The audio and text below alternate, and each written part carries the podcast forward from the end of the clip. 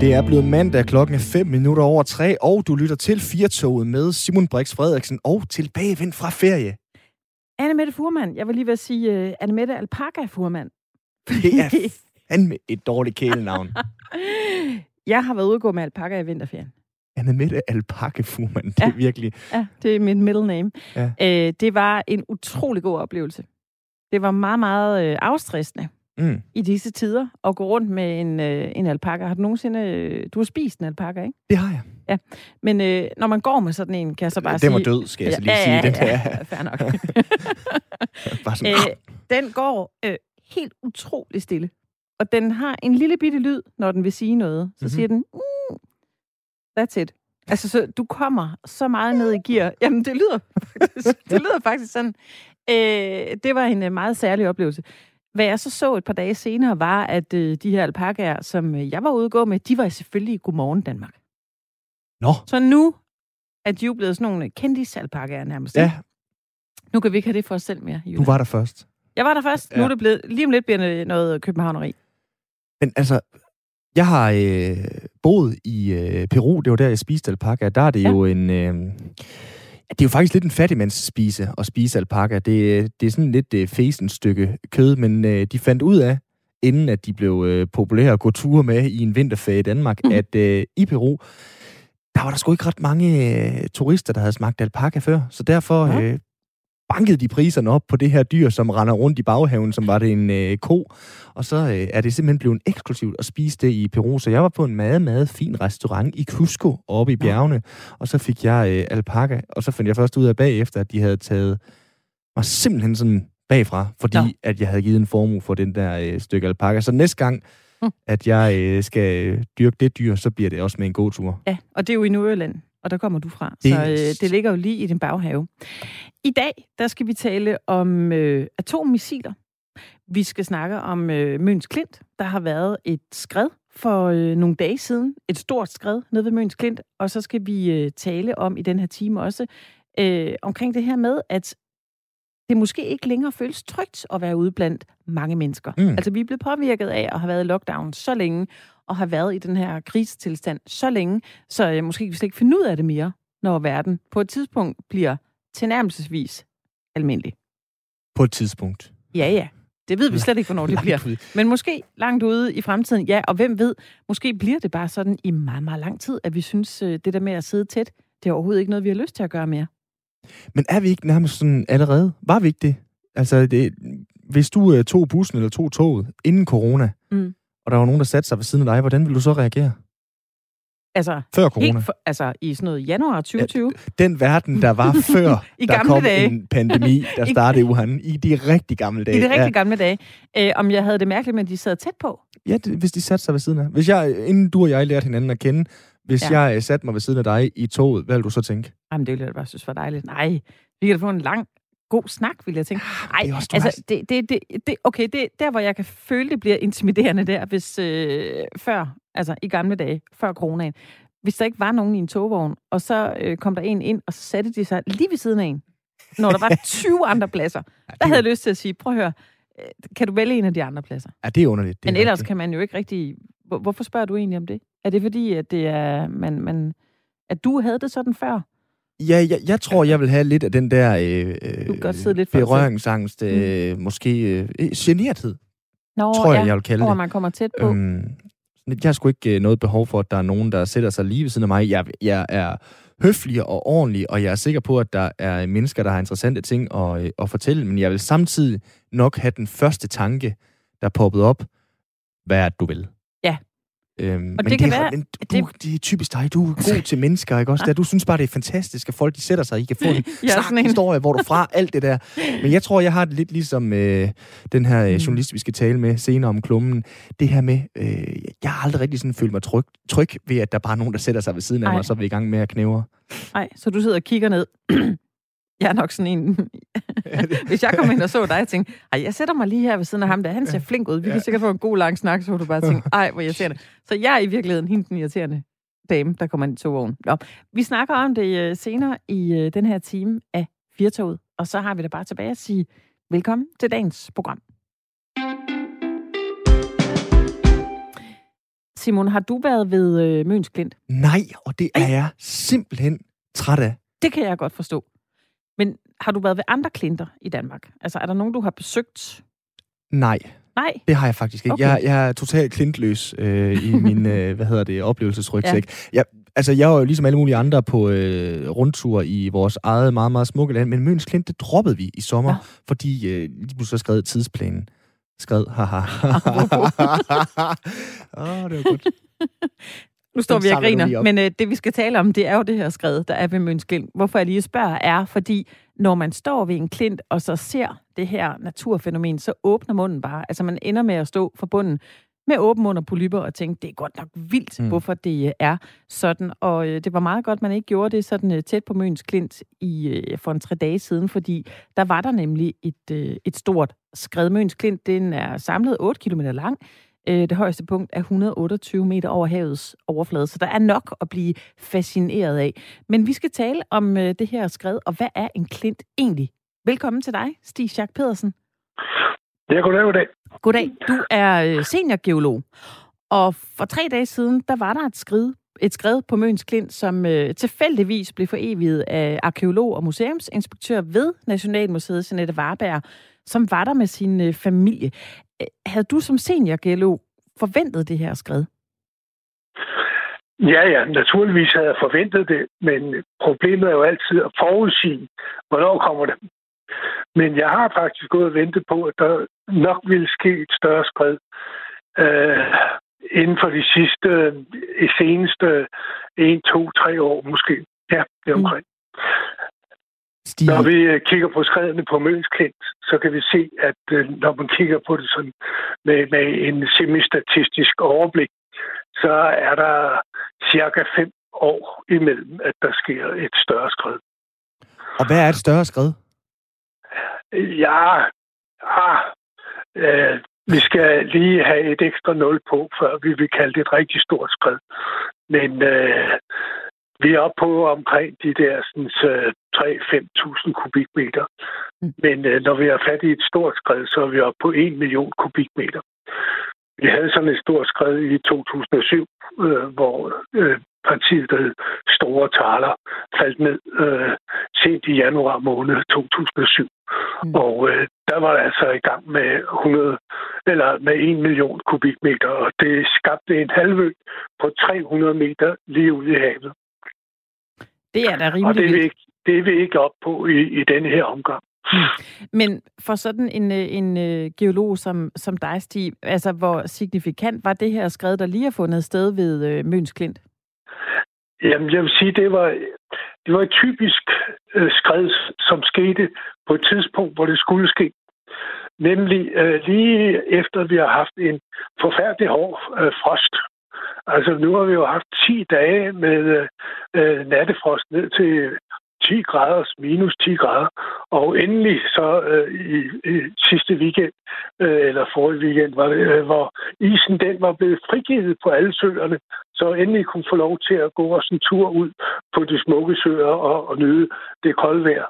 Men så kom jo her i, øh, i sidste uge, altså der omkring onsdag, der øh, fik vi jo voldsomt tyvær.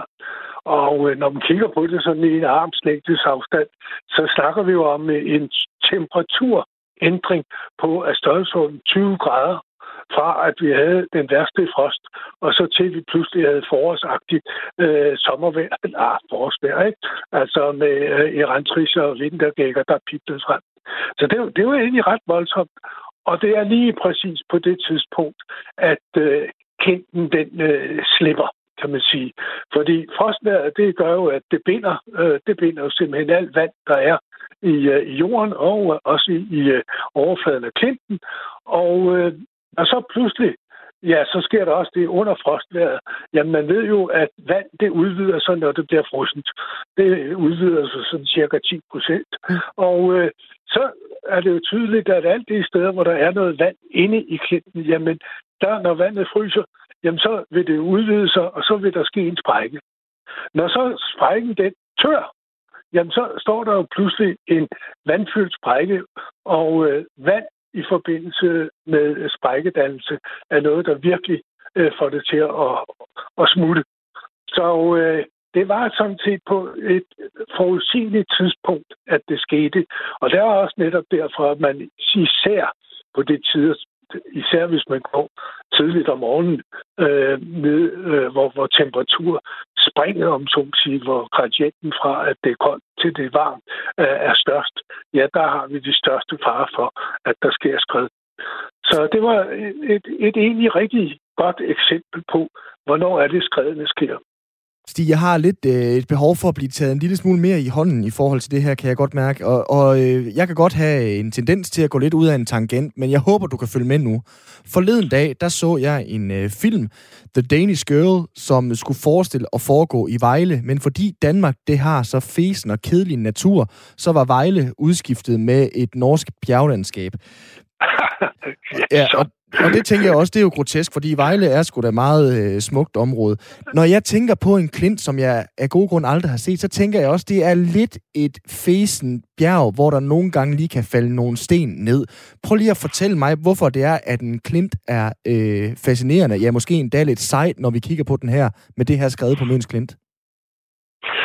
Altså det, de flotteste klinter, vi har i Danmark, det er jo øh, kalkklinterne. Almøns Klint og Stævns Klint og Sangstrup Klint op ved, øh, ved Djursland.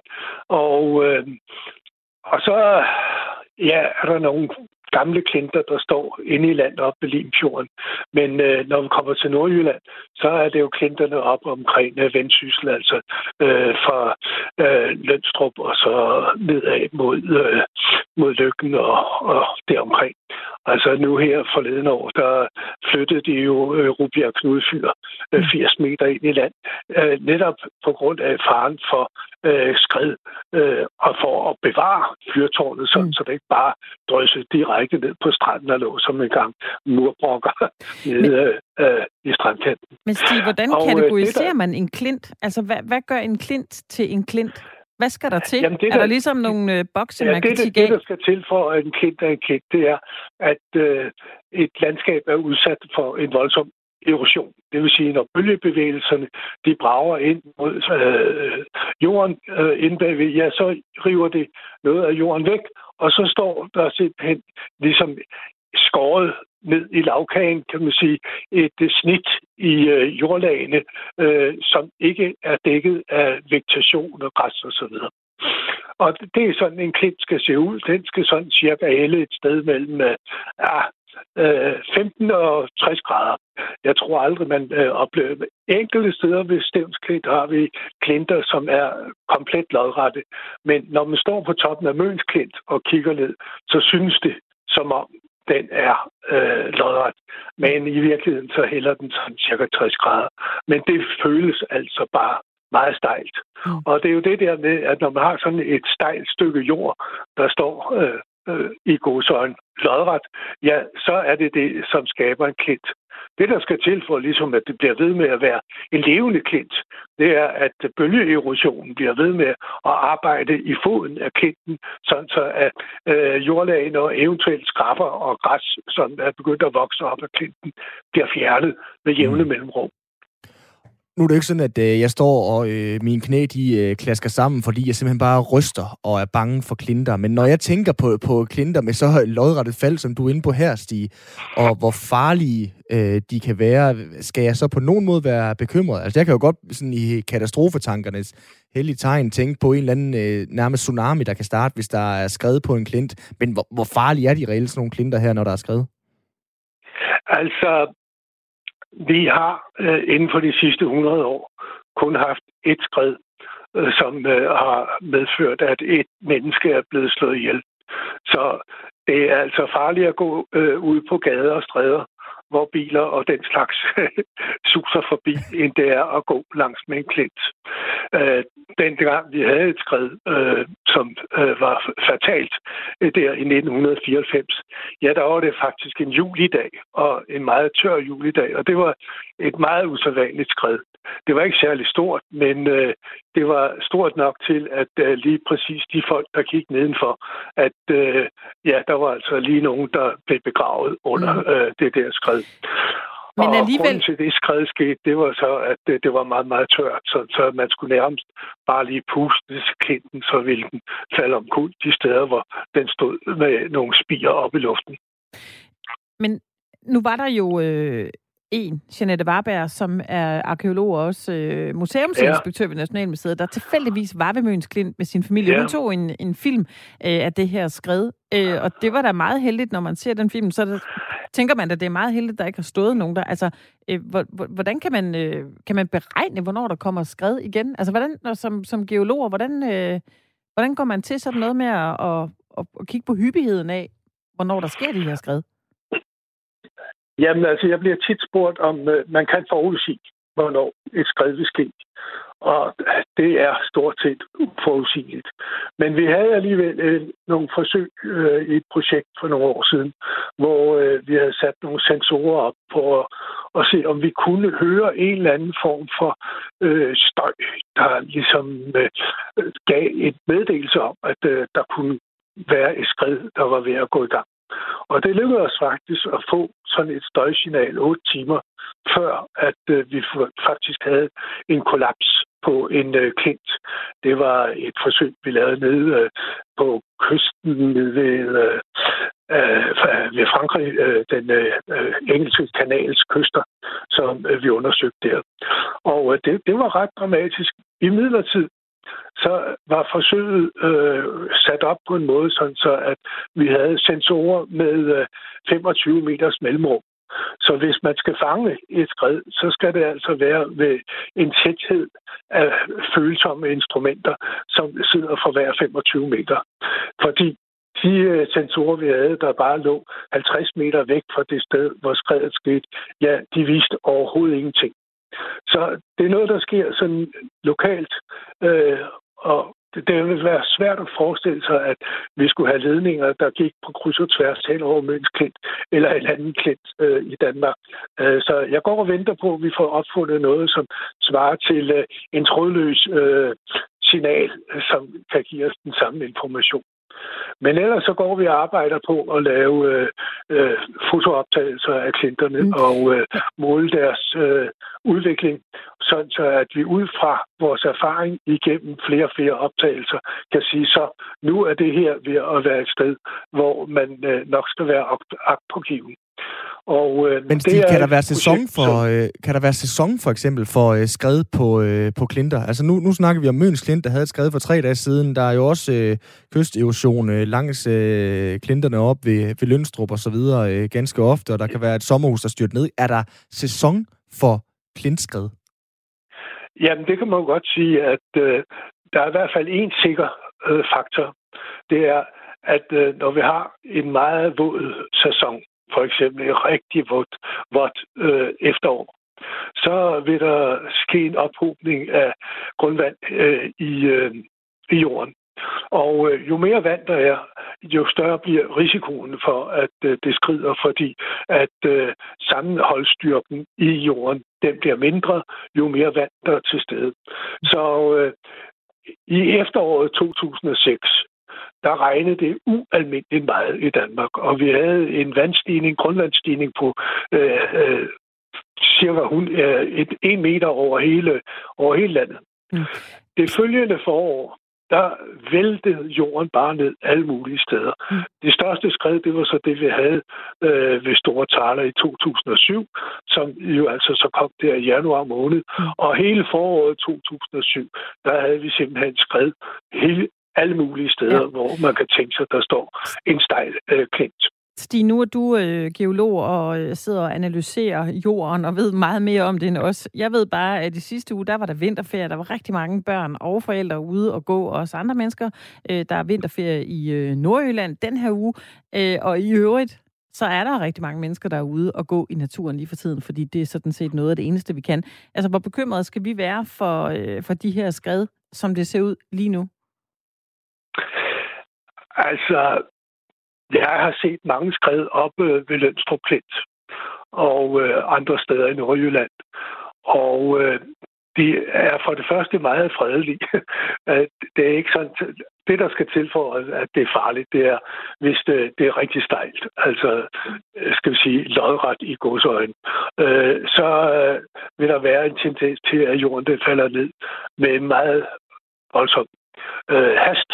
Og det var den der øh, voldsomme hast, der medførte, at de jo hørte dem der, der gik ned og så skrevet ved Nylands snakke her øh, forleden fredag. Øh, mm. de hørte jo faktisk allerede skrevet, øh, mens de var øh, på vej ned af, ja. af trappen ned mod stranden, øh, dernede ved øh, det røde udfald. Ja. Så øh, ja, det, Ja, man kan godt høre det, når man er sådan et sted. Og der vil jeg sige, der skal man lige være opmærksom på, om, øh, om klinten den går direkte ned til øh, strandbredden eller til havets overflade, mm. så skal man skynde sig at gå forbi. Man skal ikke sætte sig og spise frokost lige nedenunder en stejl klint. Tak for, for det. jo længere tid man er der, det større er statistisk sandsynlighed for, at man får noget i hovedet. Tak, fordi du var med her i øh, programmet til at gøre os lidt klogere på, øh, på klinter. Skal du have en god dag? Jamen, velkommen. lige måde. det var Stig Schack Pedersen, der er seniorgeolog. Det føles ikke længere trygt for mig at være ude blandt mennesker, sådan øh, skriver journalist Ejse Dudu Teppe i en klumme i politikken. Hun fortæller om en øh, tur ved søerne i København for nylig, hvor der var mennesker over det hele. Hun blev øh, håbefuld om, at alt en dag bliver normalt, men også ramt af sådan en øh, overvældelse og noget overstimulation på grund af alle de her mennesker, der gik øh, forbi hende. Så hun ville faktisk bare gerne hjem. Ejse Dudu Tæppe frygter for de farlige konsekvenser og skriver i klummen blandt andet, jeg er bekymret for, om jeg kan finde ud af at indgå i sociale relationer, når Danmark åbner igen. Velkommen til dig, Ejse. Tak. Du skriver i, øh, i din klumme her, at det ikke længere føles trygt at være ude blandt mennesker. Hvornår øh, begyndte du at mærke den her utryghed? Jeg har egentlig haft det sådan lidt... Øh, altså, jeg tror ikke, der er sådan et specielt tidspunkt, hvor jeg kan sige, at, at øh, det var her, det startede. Altså, det har jo været en gradvis ting, der er op, opstået hos mig, og så gik det jo virkelig op for mig, da jeg var ude øh, at gå den her tur på søerne, hvor det jo, altså, det var jo fantastisk øh, solskinsvær, og der var jo mennesker overalt, øh, hvilket jeg jo ikke har oplevet, eller hvilket de fleste af os jo ikke har oplevet i enormt lang tid. Altså det, som vi, vi, vi kendte før, fordi de fleste gader ligger jo øde hen og så videre. Så, øh, så der blev jeg i hvert fald ret opmærksom på, at men det er sådan, jeg har det. Jeg har jo hele tiden gået haft en fornemmelse af, at, at det var svært for mig at være egentlig ude blandt folk, men det her, der fik jeg egentlig bekræftet den fornemmelse, jeg havde. Ikke? Så, øh, så ja. Aisha, hvad er du sådan helt konkret utryg ved? Men jeg tror bare, jeg er utryg ved altså det, at der er øh, mange mennesker i virkeligheden. Altså det, at der er øh, forsamlinger af mennesker, at det, at der er mennesker omkring mig, Øh, og det er ikke et spørgsmål om, at øh, for mig... Om, altså, det er svært at sætte... Det er jo det, der er ved det her. Det er jo mm. enormt svært at sætte ord på, hvad det, hvad det konkret er. Altså, jeg har prøvet at komme det så øh, nærmest, som jeg overhovedet kunne i den her, øh, den her øh, klumme, jeg skrev. Altså, så så det, det er jo lige så meget det, at der er mange mennesker, at der er mange lyde, mm. der er mange bevægelser, der er mange stemmer. Altså, det, det, vi har jo ikke været vant til det her i næsten et nu. Så har vi lige haft en periode, hvor det var sommer, hvor alting virkede normalt, øh, men, men det var jo også bare et lille vakuum set i sådan den her årlange nedlukning, vi har haft nu. Ikke? Så, så det, er jo, det, det er jo hele oplevelsen. Øh, mm. Ja. Men, men kan du så øh, igen, for måske så også at gøre det konkret på den måde, altså fortælle, hvordan det så er anderledes fra før den her corona øh, pandemi? Fordi altså, jeg kan jo godt tænke, at, øh, at ja, jeg kan sgu, sgu også godt blive lidt utryg lige nu, men, men hvis jeg spoler tilbage og øh, gik en øh, tur på et super befærdet sted i øh, Nordjylland i Aalborg, hvor jeg er fra før ja. corona, så kunne jeg da også nogle gange blive ramt af en eller anden form for, for usikkerhed med måske nogen, der kom for tæt på, om det var beruset, eller om det var påvirket, mm. eller om det var større mm. grupper, eller et eller andet der. Så kan du prøve at sætte et ord på, Aisha, altså, hvordan den her utryghed øh, er anderledes end før corona? Jamen for mig, der, der opleves den simpelthen, at jeg, jeg får det dårligt. At jeg får det mm. decideret dårligt af at være i... Nu skal man også tænke på, det, det er jo også forskelligt. Altså, der er jo forskel på at sidde i Skørping, hvor man måske ikke er vant til så mange mennesker, og så sidde i København, hvor vi er vant til, at der er mennesker overalt. hele tiden. Så, så der er jo også den gradsforskel. Men mm. for mig opleves det simpelthen, altså jeg oplever, at jeg er blevet socialt handicappet. Altså jeg kan ikke finde ud af at interagere med fremmede mennesker længere. Jeg, jeg, jeg bliver simpelthen over, jeg bliver overstimuleret. Altså lige pludselig er der for mange indtryk for mig. Og det, det gør bare, at jeg kan ikke, min krop og mit sind kan ikke være i det. Altså, den, den, den begynder ligesom... Altså, jeg kan mærke, at adrenalinen begynder at pumpe mm. inde i min krop. Altså, så det er jo fysisk manifesterer sig jo i, at at, øhm, at det, det, er ligesom, det er jo meget reptilsk, det der sker jo. Altså, det er jo, det er jo sådan en flugtreaktion. Det er ikke sikkert for dig at være her. Øhm, så, så på den måde er der jo sådan nogle helt konkrete fysiske ting, der går i gang inde i min krop. Ikke? Og jeg kan jo ikke sige pege på en enkelt ting og sige, det er, jo, det, er jo, det er jo lige præcis det, der gør det. Det er jo den hele sådan, den samlede... Altså, jeg, jeg tror jo, de fleste af os, eller i hvert fald har jeg taget det jo bare for givet, at når, det er jo bare sådan her, min hverdag var førhen. Og nu er alt det her blevet taget fra os. Øhm, og vi har jo bare, øh, og det er jo bare blevet en form for en hverdag. Og vi skal jo vende os til, at det lige pludselig bliver det her, som vi kom fra før. Og jeg tror slet ikke, vi forstår, hvor... Altså, jeg har jo tænkt også meget i forhold til min datter, som jo mere eller mindre har været hjemsendt fra skole i et år. Altså, prøv lige at forestille jer en 15-årig, der skal tilbage i 8. klasse og sidde i et rum med 28 andre mennesker, og det har hun ikke været vant til nærmest et år, da hun bare siddet bag en skærm med sig selv. Altså, det er, jo, det, det er jo sådan, jeg også har det at jeg har jo været vant til bare at være i mit eget selskab, eller med meget få andre mennesker i mit liv. Og lige pludselig der bliver du bare sat i et rum med andre mennesker, om det er et offentligt eller et privat rum, hvor jeg skal forholde mig til alles holdninger, dufte, lyde, alt, hvad der var. Altså, faktisk Ej, bare vores eksistens. Har du da også, altså, den her følelse, du beskriver nu, den er jo, når du ude blandt mennesker, at du øh, mm. føler dig nærmest handicappet, du kan slet ikke finde ud af at være i det, og du bliver overstimuleret. Øh, hvordan har du det, når du, øh, når du er hjemme? Altså, hvordan takler du, hvordan at den her lange nedlukning, vi jo alle sammen har været i, hvad, hvad har den gjort ved dig ellers? Ja, altså den, det, der har gjort, altså sådan, jeg, jeg kommer jo øh, ikke så meget uden for en dør. Altså fysisk kan jeg jo også godt mærke, at jeg bevæger mig jo ikke på samme måde, selvom jeg jo bare kan gå ud i naturen og bevæge mig rundt, men jeg, altså, jeg er blevet et sindssygt dovent menneske, men jeg kan også godt mærke, at når bare en af mine sådan, nære venner, nu har vi jo fået at vide, at vi skal have de her små sociale bobler, altså når folk øh, kommer forbi mig og bare skal drikke en kop kaffe, jeg kan ikke holde det ud i mere end sådan en halv time til en time, så er jeg bare sådan, altså jeg kan ikke finde ud af at være øh, i andre folks selskab på samme måde andet end selvfølgelig, jeg, jeg har jo min, min, min datter, og så har jeg jo så også en kæreste, jeg er sammen med for tid til anden. Og det kan jeg godt rumme, fordi det er, jo, det er jo ligesom en del af mit liv, men det der med at bare at skulle være i selskab med andre mennesker, fordi jeg har været så meget i mit eget selskab, at jeg kan simpelthen ikke, jeg synes, det bliver, altså jeg har det jo sådan, vil jeg ikke nok bare gå hjem, egentlig. Så er det godt, vi tager den her over telefon, Aisha. Ja, ja, øhm, ja. Er du bange for, at du ikke kan lære det igen? Mm, jeg er i hvert fald... Øh, nej, jeg er ikke bange for, at jeg ikke kan lære det igen.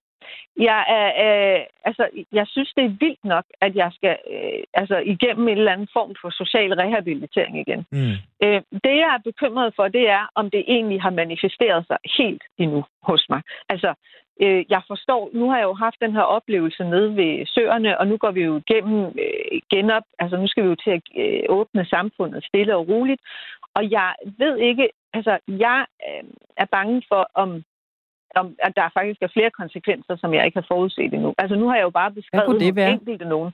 Jamen, men det ved jeg ikke. Altså simpelthen, om jeg vil... Øh, altså, jeg har sgu tænkt, om jeg kunne falde i en øh, depression og så videre. Men det har jeg vidderligt tænkt øh, at det hele lige pludselig, så bliver vi givet, øh, så bliver vi givet en, en, et nærvær igen, som jeg jo også skriver i klummen, altså et nærvær igen, som, som, som der jo er blevet taget fra os. Og der er jeg bange for, om jeg kan finde ud af at være i det nærvær med andre mennesker, og jeg er bange for, om jeg kommer til at falde i et sort hul. Altså, fordi det har jo egentlig ikke noget... Altså, ja, det, det har jeg sgu. Jeg, jeg har siddet og tænkt, jeg ved, det er det her, det kan ende med. Altså, om jeg mm. bliver bims, for at være helt ærlig. Har du øh, taget det et skridt længere og fået øh, undersøgt, altså, hvorvidt du egentlig altså, måske har en depression, du, øh, du går med, som er, er uopdaget? Altså, har du tænkt dig at grave lidt ned i det selv? Er du blevet lidt Altså, jeg er jo begyndt øh, i hvert fald at være sådan ret opmærksom på, hvordan, øh, hvordan jeg reagerer i forskellige situationer. Og jeg er jo så også lukket op. Altså, nu har jeg så skrevet en klumme om det at indvide Danmark i mit kan man sige, i mit, øh, i mit tankevirksomhed og mit følelsesliv. Øh, og jeg er begyndt at tale med de folk tæt omkring mig og fortælle dem, at det er sådan her, øh, jeg vidderligt har det. Så for mig bare det at kunne sige det højt, for jeg tror også, der er mange folk, der har tænkt, jamen er det mig, der egentlig er noget galt? Altså man, der er jo også noget skam forbundet med, at Øhm, der var for eksempel en, der skrev til mig, fordi jeg har jo, jeg har jo delt min, øh, min klumme inde på Instagram, Øh, som, og der er en, der skriver, og det synes jeg er meget rammende øh, vedkommende, skriver, jeg kan simpelthen ikke huske, hvem jeg var før corona. Oplevede mental nedsmeltning efter besøg i Candy Store fredag. Har aldrig, aldrig haft det sådan før. Der var for mange mennesker. What the fuck har I for fanden været på Roskilde mange år uden nogen som helst udfordringer? Så så jeg tror, det vigtigste er, at vi begynder at have en samtale om det, men for mig er det lige så vigtigt, at politikerne simpelthen, de, vi, jeg tror slet ikke, vi har set de fulde konsekvenser af det, der er sket. Og jeg, at det, at jeg begynder at tale højt om det nu, og begynder at lukke op for noget, som jeg jo egentlig har tænkt, en, altså, som der måske også har været noget skam forbundet med, at jeg måske, øh, så, så er jeg ikke stærk nok til at klare en nedlukning hvor, hvor det er jo i virkeligheden, der er ikke mennesker, der er stærke nok. Altså, det er jo ikke en konkurrence at skulle klare en nedlukning. Øhm, så så jeg, jeg, jeg tror, det er vigtigt, at vi begynder at have nogle samtaler. Og så det der med, når du spørger mig, om jeg så vil ligesom blive udredt for, om jeg har en depression. Det er jo klart, altså, hvis jeg kan mærke, at jeg er ved at falde i dybere hul, så gør jeg jo det, men men, men jeg synes jo, der er masser af evidens på, at det er jo det, der sker. Altså, det, der er jo senest i dag en kronik ude i Berlingske, hvor der altså, psykiatrien jo netop siger, hey, altså et er, at vi havde psykiatriske altså, patienter, der kom ind i forvejen med de problematikker, vi havde, men vi er også begyndt at få mange flere ind, og det vidner jo om, at, at det, det bliver jo et massivt problem, det her. Øh, og, og det starter jo der, hvor det starter hos mig øh, og hvor jeg jo ligesom også gør noget ved det for mig selv nu, og begynder at tale højt om det. Ikke? Øhm, og også opmærksom på, øh, på mig selv.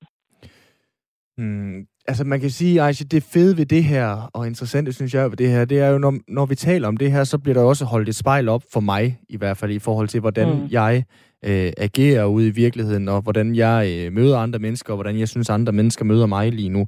Øh, mm. Og, det, og det, det kommer til at lyde som et rigtig privat spørgsmål, det her, men, men i og med, mm. det er det her, vi snakker om, hvor social er du egentlig, Aisha? Ikke særlig social. Altså, det er jeg jo ikke lige nu. Mm. Jeg er jo vidderligt ikke. Altså, men jeg er jo også blevet bedt om ikke at være social. Mm. Altså, vores politikere har sagt, at hvis I skal være sociale, så må I være sociale med fem mennesker. That's it. Mm. Det er jo ikke at være social. Altså jo, det kan... Altså ved du hvad, så er det også... Altså så er social også bare at være sammen med et andet menneske. En del... Altså, vi må jo gå tilbage og kigge lidt på, hvad... Altså, jeg siger ikke, at øh, menneskets natur er, at vi er nogle flokdyr. Men altså, vi har jo indrettet alle, altså, alle byer, alle vores samfund til at være sociale. Mm. Og, og sociale er mere end bare fem mennesker. Øhm, så jeg, Øh, så nej, jeg er ikke et socialt menneske mere, det må jeg bare sige. Altså, det må jeg, og det synes jeg, og det har jeg ikke lyst til at skamme mig over, fordi det er der ikke noget forkert i. Men jeg er jo blevet bedt om at agere sådan her. Ja. Nu kan vi se frem til et pressemøde i øh, den her uge, som øh, mm. fortæller, hvad vi kan gå ind i for en periode i den nærmeste fremtid. Det kan jo være, at vi skal trække den her lockdown lidt længere tid. Hvad tænker du øh, om det, hvis vi skal det? det, altså, jeg kan slet ikke. Jeg, jeg tror, i dag, min datter, hun sagde noget enormt sådan rammende, hvor hun sagde, jeg føler nærmest ikke noget mere. Nej. Øhm, hun sagde, det jeg føler allermest, hvis der er en følelse i min krop, så er det bare irritation. Mm. Og det er egentlig også bare sådan, jeg har fået det. Altså, det, det er mærkeligt at have fået en følelse af ligegyldighed. Sådan, jamen, de kan sige hvad som helst nu. Altså sådan, who cares? Ja. Og det er vildt. Altså sådan, Altså, men, men tænker I overhovedet selv over det her i forhold til jeres eget liv? Altså, nu spørger I jo mig om alt muligt, men hvad med jer selv egentlig? Jamen, det, jeg tænker da meget om det. Jeg har skrevet en klumme om øh, ensomhed. Altså, fordi øh, jeg synes, der er enormt meget ensomhed going on. Man kan selvfølgelig mødes online, men, øh, men, men der er mange, der føler sig meget, meget ensomme, og øh, du ved ikke, hvor mange, der har kommenteret på, på den her klumme, du har skrevet, men der er i hvert fald mange, der skrev til mig, jeg kan ikke lide at sige, at jeg er ensom. Altså, fordi mm. før corona var jeg ikke en, der blev kigget på som værende ensom, men det er jeg nu, fordi jeg bor alene med mine børn hver en uge, og jeg har ikke en kæreste. Nogle føler sig også ensom alligevel. Øh, mm. Men der var meget skam forbundet med det. Man kunne ligesom ikke mm. lide at, at sige det. Øh, så jo, for at svare på dit spørgsmål. Øh, jeg tror, der er meget, som vi ikke taler om. Øh, Ejse, du har skrevet en, en klumme om, om det her med at føle dig øh, socialt handicappet nu, og nærmest mm. blive overvældet. Jeg har skrevet om ensomhed. Der kommer rigtig mange kommentarer på den. Øh, tror du, det er på tide, vi begynder at tale meget mere om netop det? Altså, vi er nødsaget til, altså, ligesom I gør nu, at tage den her samtale op, og at folk, de også øh, mærker efter, hvordan det er, de egentlig har det, og ikke bare negligerer det. Og så for det andet, at vores politikere, de er simpelthen nødt til at lægge en plan for. Altså en ting er, at de begynder sådan, så småt at indvige os i, øh, at der findes en eller anden form for genåbningsplan. Det er fint nok. Men hvad vil I gøre ved det her? Fordi det bliver et kæmpe problem. Og Men det synes, synes jeg du ikke også, ikke... det er en hård... Altså, det, det er svært at tage hul på? Du ved, nu siger du det her, og det vil være rart, mhm. politikerne mm. også tog stilling til det, men det er jo også en sjov størrelse sådan at få taget hul på, fordi jeg tror at vi skal hen til, at der er flere og flere, som siger det åbent. Ja, jeg har det også mærkeligt, når jeg går rundt om søerne, eller ja, jeg sidder også og føler mig ensom, eller som du siger, din datter, jeg kan ikke mærke noget mere. Jeg aner det ikke. Mm. Der var en, der spurgte mig, Nå, men hudsulter du? Og der var mit mm. svar, det ved jeg ikke. Jeg ved nej, det virkelig det, det der med, jeg har ikke blevet rørt ved så længe, mere. så jeg aner nej. det ikke. Nej, nej. Øhm, men det starter jo selvfølgelig med, at vi som folket, eller journalister, eller hvad det nu end er, øh, ligesom gør opmærksom på, øh, hey, øh, ja, jeg har det her problem, men der er givetvis, altså jeg er også bare et menneske, og ved du hvad, der er rigtig mange andre mennesker, der har det sådan her. Men, men, men jeg forventer også et eller andet sted, at, at vores, når vores politikere har taget så drastiske beslutninger, sundhedsmæssigt, altså de har taget det ud fra et sundhedsmæssigt synsvinkel om, at øh, der ikke må dø et menneske af corona i Danmark. Og det gør der så. Så skal det her ud af banken med os tages hånd om øh, lige nu. Altså sådan, og hvis de ikke gør det, jamen, så bliver dødeligheden af de konsekvenser af den nedlukning, de, den bliver større end selve, hvor mange mennesker, der døde af corona i Danmark. Mm. Altså døde med corona. Det her, det, der er også rigtig mange mennesker, der kommer til at dø med konsekvenserne af nedlukning. Ikke? Mm. Og det hvis de ikke, altså, der, der, er, der, er, altså sådan, der er vi også, som, som jeg jo skriver i klummen, det er altså, en ting er, at vi skal tage kampen i fællesskab, men der er også et vist ansvar på de mennesker, som har taget de her valg på vores vegne, hvor vi ikke har haft nogen valg. Og der skal de også lægge nogle planer ud for, hvad vi gør ved det her. Mm. Fordi at der bliver jo allerede sagt for psykiatrien, det her det er et problem. Vi oplever det allerede nu, og det bliver ikke et mindre problem, jo mere samfundet genåbner. Tak fordi du var med i programmet. Tak og øh, held og lykke fremover. Aisha Dutte ja. Teppe, som øh, vi talte med, fordi Aisha har skrevet en klumme i øh, politikken, der hedder Det føles ikke længere trygt for mig at være ude blandt andre mennesker, står der blandt andet i den her klumme. Man kan læse på politikken.dk.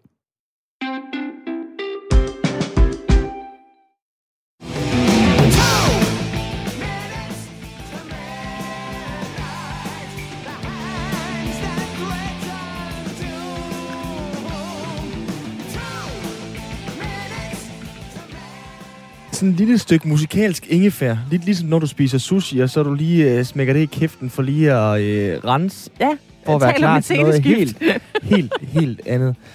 Det tænker jeg lige så godt, at øh, vi kunne øh, gå øh, direkte på det her øh, skift, inden vi får øh, snakket os øh, ørerne af hinanden, fordi ja. at, øh, der var nok at tale om før, men jeg synes øh, lige så godt, at vi kan ile videre til, øh, til den næste, som er øh, noget lidt andet. Der skal vi op i den store politiske skala, fordi USA de øh, bestiller 600 nye atommissiler.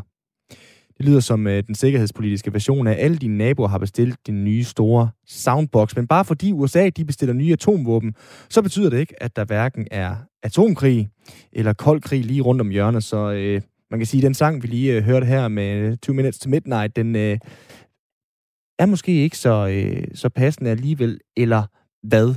Det spørgsmål, det øh, kan vi øh, stille videre til dig, Karina Anmarine. Velkommen til. Mange tak. Du er adjunkt ved Forsvarsakademiet, og så er du forsker i USA's atomvåbenprogram. Altså først og fremmest, Karina, 600 nye atommissiler. Det er saftsus meget, eller hvad? Ja, altså egentlig så bliver det tænkt som en, øh, en helt naturlig øh, modernisering af det, der allerede eksisterer. Øh, lige i øjeblikket er der 400 atommissiler, øh, altså landbaserede atommissiler i det amerikanske program, og den nye bestilling, det er sådan set bare en fortsættelse af øh, politics as usual, kan man sige. Øh, så i det store billede er det ikke et øh, kæmpe udsving, øh, men det er klart, det er et kæmpe beløb, øh, at man bruger på at, at bygge nye atomvåben øh, nu her igen. Så, så hvordan skal jeg forstå det? Altså, det er lidt ligesom, øh, at øh, tag, de også har en udløbstid på øh, hus, så skal de lige øh, skiftes ud og opdateres, eller hvordan? Ja, lige præcis. Altså, øh, atomvåben, de er jo øh, skabt af noget teknologi øh, og helt almindelige, også fysiske materialer, som, øh, som degenererer over tid, og derfor så skal man, øh, så skal man være 20. 30. år øh, enten øh, modernisere dem eller udskifte dem med nogle nyere typer af våben.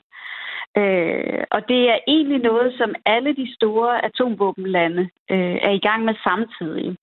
Øh, så man kan sige, at de her dynamikker de foregår samtidig både i Rusland, Kina og USA.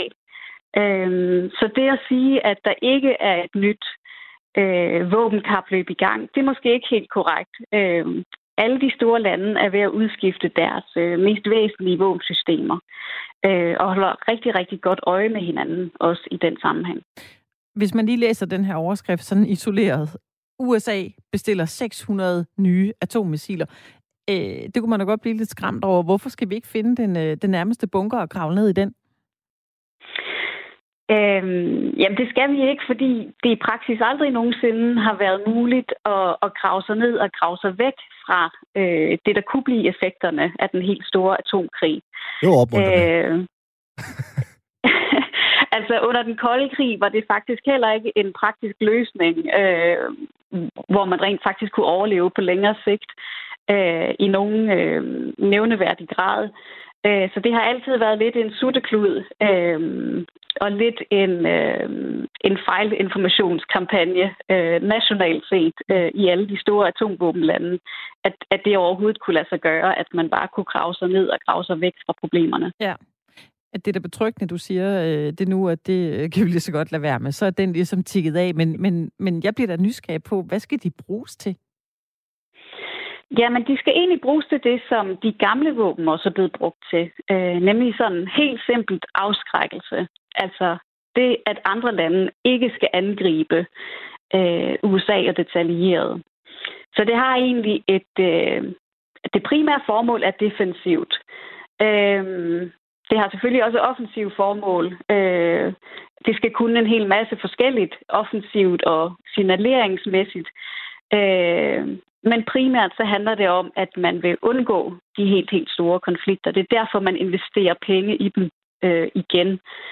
Øh, fordi man mener, det er den bedste forsikringspolice øh, til fremtiden. Bare lige for at have styr på øh, lingvistikken her i, i den her sammenhæng. Hvad er forskellen, Karina, på en atombombe og et atommissil? Altså, en atombombe kan, øh, kan, have, kan have til huse mange forskellige steder. Øh, altså det amerikanske atomarsenal består øh, helt overordnet set af tre dele.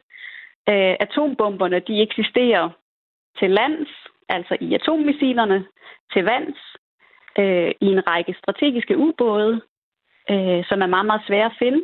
Mm. Og så eksisterer de også i luften øh, i øh, strategiske bombefly. Øh, og det er simpelthen for, at man skal have øh, tilstrækkeligt med fleksibilitet øh, øh, til at kunne svare igen, øh, hvis der skal opstå konflikt. Men altså, nu øh, siger den her overskrift jo så, at der bliver bestilt, øh, eller er bestilt 600 nye atommissiler i USA. Du siger, at det er noget, der sådan foregår over hele verden. De er ved at opdatere deres øh, atomprogram. Altså, hvor mange atommissiler findes der sådan overalt i verden slag på tasken? Fordi jeg kan da godt, øh, selvom du siger, at det ikke hjælper at gå ned i en bunker, stadigvæk blive sådan en lille smule bekymret. Ja, altså de to største lande, der har, øh, altså, de to største atomvåbenbeholdninger, det er fortsat øh, USA og Ruslands beholdninger. Øh, så på en tredje plads kommer Kinas øh, atomarsenal.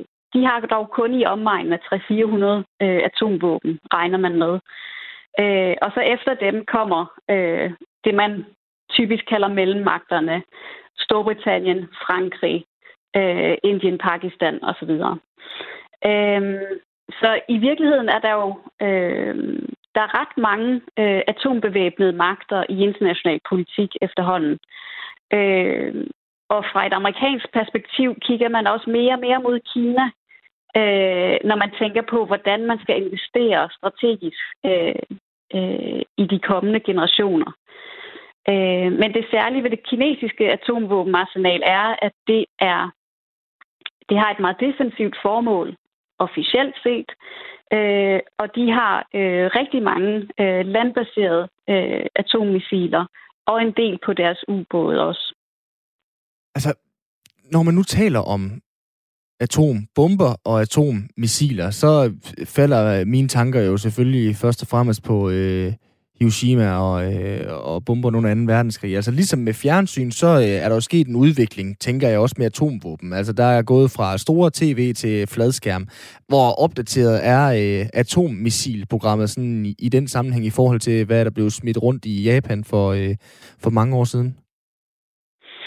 Jamen, det er klart, at øh, der er sket meget siden dengang. Øh, men øh, på det helt store, øh, på den helt store skala er det faktisk øh, et argument, som nedrustningsfortalere ofte bruger, øh, fordi det, der var øh, toppen af poppen og det allersværeste at udvikle lige omkring 2. verdenskrig for USA øh, og herefter andre magter, øh, det er altså blevet lettere og lettere for øh, nye stater øh, at genskabe så det, øh, den tærskel, der er mellem at være en helt almindelig øh, stat og så til at blive atomvåbenstat, det er ikke så svært at gå fra det øh, fra en mere øh, moderat magtposition til lige pludselig at have atomvåben.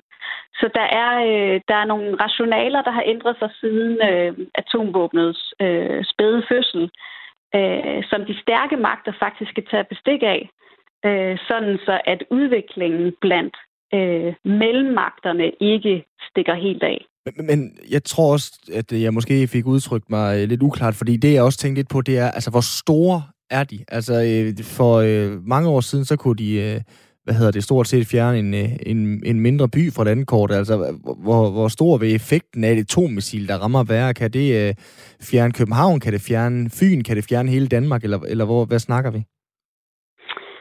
Altså i princippet, øh, hvis vi taler brandbomber for eksempel, i princippet kan du bygge øh, et atomvåben så stort, som du overhovedet har lyst til. Øh, det er næsten kun fantasien, der sætter grænser for, hvor stort du vil have det.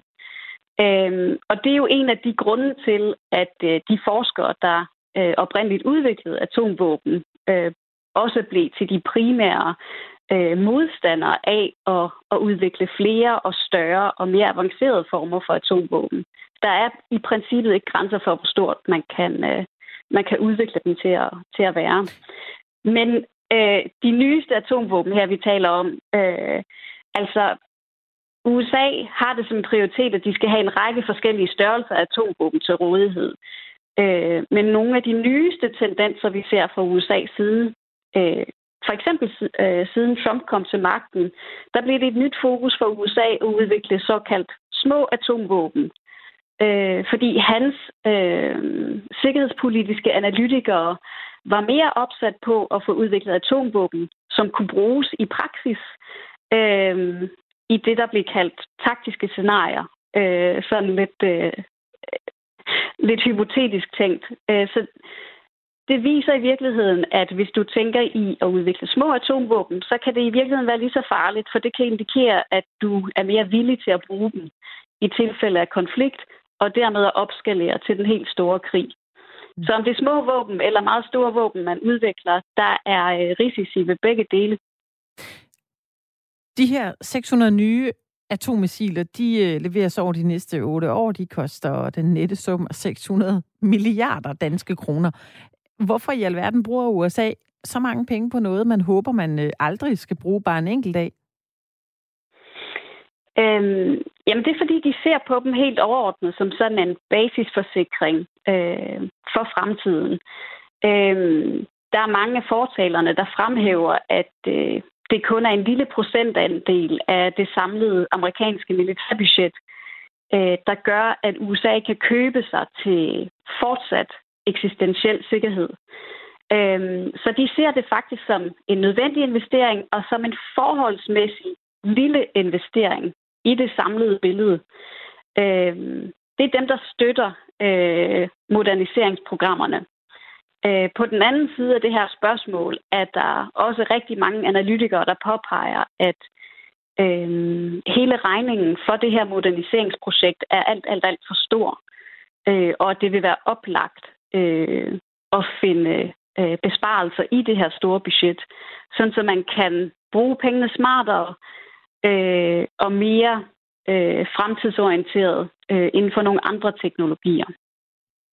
Når man taler om atommissiler, så ligger det jo selvfølgelig på et færnis og øh, runger lidt af død og ødelæggelse og krig og, og den slags. Men altså, øh, hvis vi sådan skal tage de positive briller på, Karina, er det så ikke meget godt, at der er så mange, som har atomvåben i forhold til at holde hinanden i skak? Ja, altså det er jo det helt øh, basale strategiske argument, at et lands atomvåben øh, kan opveje øh, et andet lands, eller at man kan holde hinanden skak med atomvåben. Øh, men jeg tror også samtidig, at der er øhm, at en del politikere og strategiske analytikere har fået et nyt blik på, hvor, øh, hvor skrøbeligt øh, hele den her logik omkring atomvåben er. Øh, Altså særligt efter, at øh, Trump kom til magten, øh, blev selv republikanske sikkerhedspolitiske eksperter øh, en del mere ydmyge og eftertænksomme omkring, hvordan man tænker øh, magten til at bruge atomvåben. Øh, at det, det simpelthen er i besiddelse af en person øh, at træffe de aller, aller vigtigste beslutninger, der har med det her spørgsmål at gøre. Øh, det tror jeg, øh, man vil se, at øh, der kommer en ny debat om øh, i USA øh, i de kommende år. Karina Main, tak fordi du er øh, med her til at tale om den her øh, 600 milliarder kroner dyre øh, forsikring, som USA altså er i gang med at lave med de her nye atommissiler. Tak fordi du var med. Selv tak. Adjunkt ved Forsvarsakademiet og forsker i USA's atomvåbenprogram.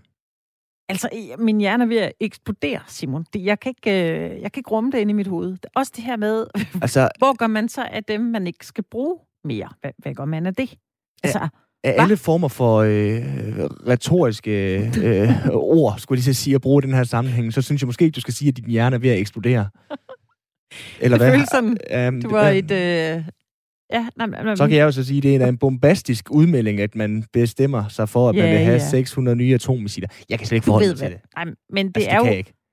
Men forestil dig, du er øh, den, der skal sidde og forhandle. Du ved, hvor mange penge skal vi bruge på det? Hvor får vi fat på dem hen? Hvad gør vi med de gamle? Ja, hvor store nemlig. skal de være? Hvor små skal de være? Øh, hvad kan vi øh, bruge det til? Mm-hmm. Fordi de håber jo selvfølgelig aldrig nogensinde, de øh, øh skal have, gøre brug af det. Undskyld. Jamen, jeg, jeg, jeg sidder jo og øh, hører Donald Trumps øh, stemme for mig, der øh, dengang han prøvede at købe Grønland, sagde, basically, it's a real estate deal. Og, og, og når man hører om, om det her, fordi det, det er så fjern for mig at forestille mig krig og død og, og ødelæggelse i den virkelige verden, det er noget, der foregår på film. Altså, jeg ser også Donald Trump sidde der. Men skal vi ikke bare købe nogle af de øh, små? Det kan vi lige så godt. Det holder nogle af de her andre lande i skak, som vi lige hørte Karina hun øh, forklarede. Altså, det er sgu specielt. Ja, jeg kommer lige til at tænke på en historie, vi skal lave i næste time, om blandt andet Kanye West, som jo ansøgte om at blive valgt. Jeg fik faktisk en del tusind af stemmer, ja. Øh, kommende præsident. Kunne du forestille dig ham sidde og øh, forhandle atomvåben og atommissiler? Altså, det vil fandme være et godt afsnit af Keeping Up with the Kardashians. ja, Virkelig. ja, det ville det. Ja, hold ja. kæft, mand. Men det er faktisk det, vi skal snakke om i næste det time. Det. det er jo, at... Øh, blandt andet der kan han kun blive gæstestjerne fremover i uh, reality-serien Keeping Up with the Kardashians, fordi de skal skilles. Kim Kardashian har uh, ansøgt om skilsmisse fra mere. Kanye West. Hun gider ikke mere. Seks år, fire børn, nu er det nok. Ja. Øh, det skal vi tale om øh, i næste time af Firtoget, hvor vi øh, selvfølgelig også lige skal kigge på øh, andre ting og sager. Vi skal ud på altanen også, Anna Mette. Jamen, det skal vi. Noget så mærkeligt. Og man kan måske sidde og tænke, hvis man lytter lige nu, altaner. Hvad kan vi snakke om? Kan man overhovedet snakke om det? Ja, det kan man faktisk. Og der er faktisk lavet en undersøgelse omkring brugen af altaner, som vi har gjort plads til i vores program i dag. Så skal vi også forbi dyreverdenen, og øh, mere når vi faktisk ikke at øh, fortælle om den øh, næste time Jeg synes, man af fire. Ja, lige klogere. præcis. Kald det en uh, teaser, kald det en cliffhanger, kald det bare en rigtig, rigtig god invitation til at blive ved med at lytte med. Først så er der 5 minutters nyheder her på Radio 4. Klokken den er nemlig 16.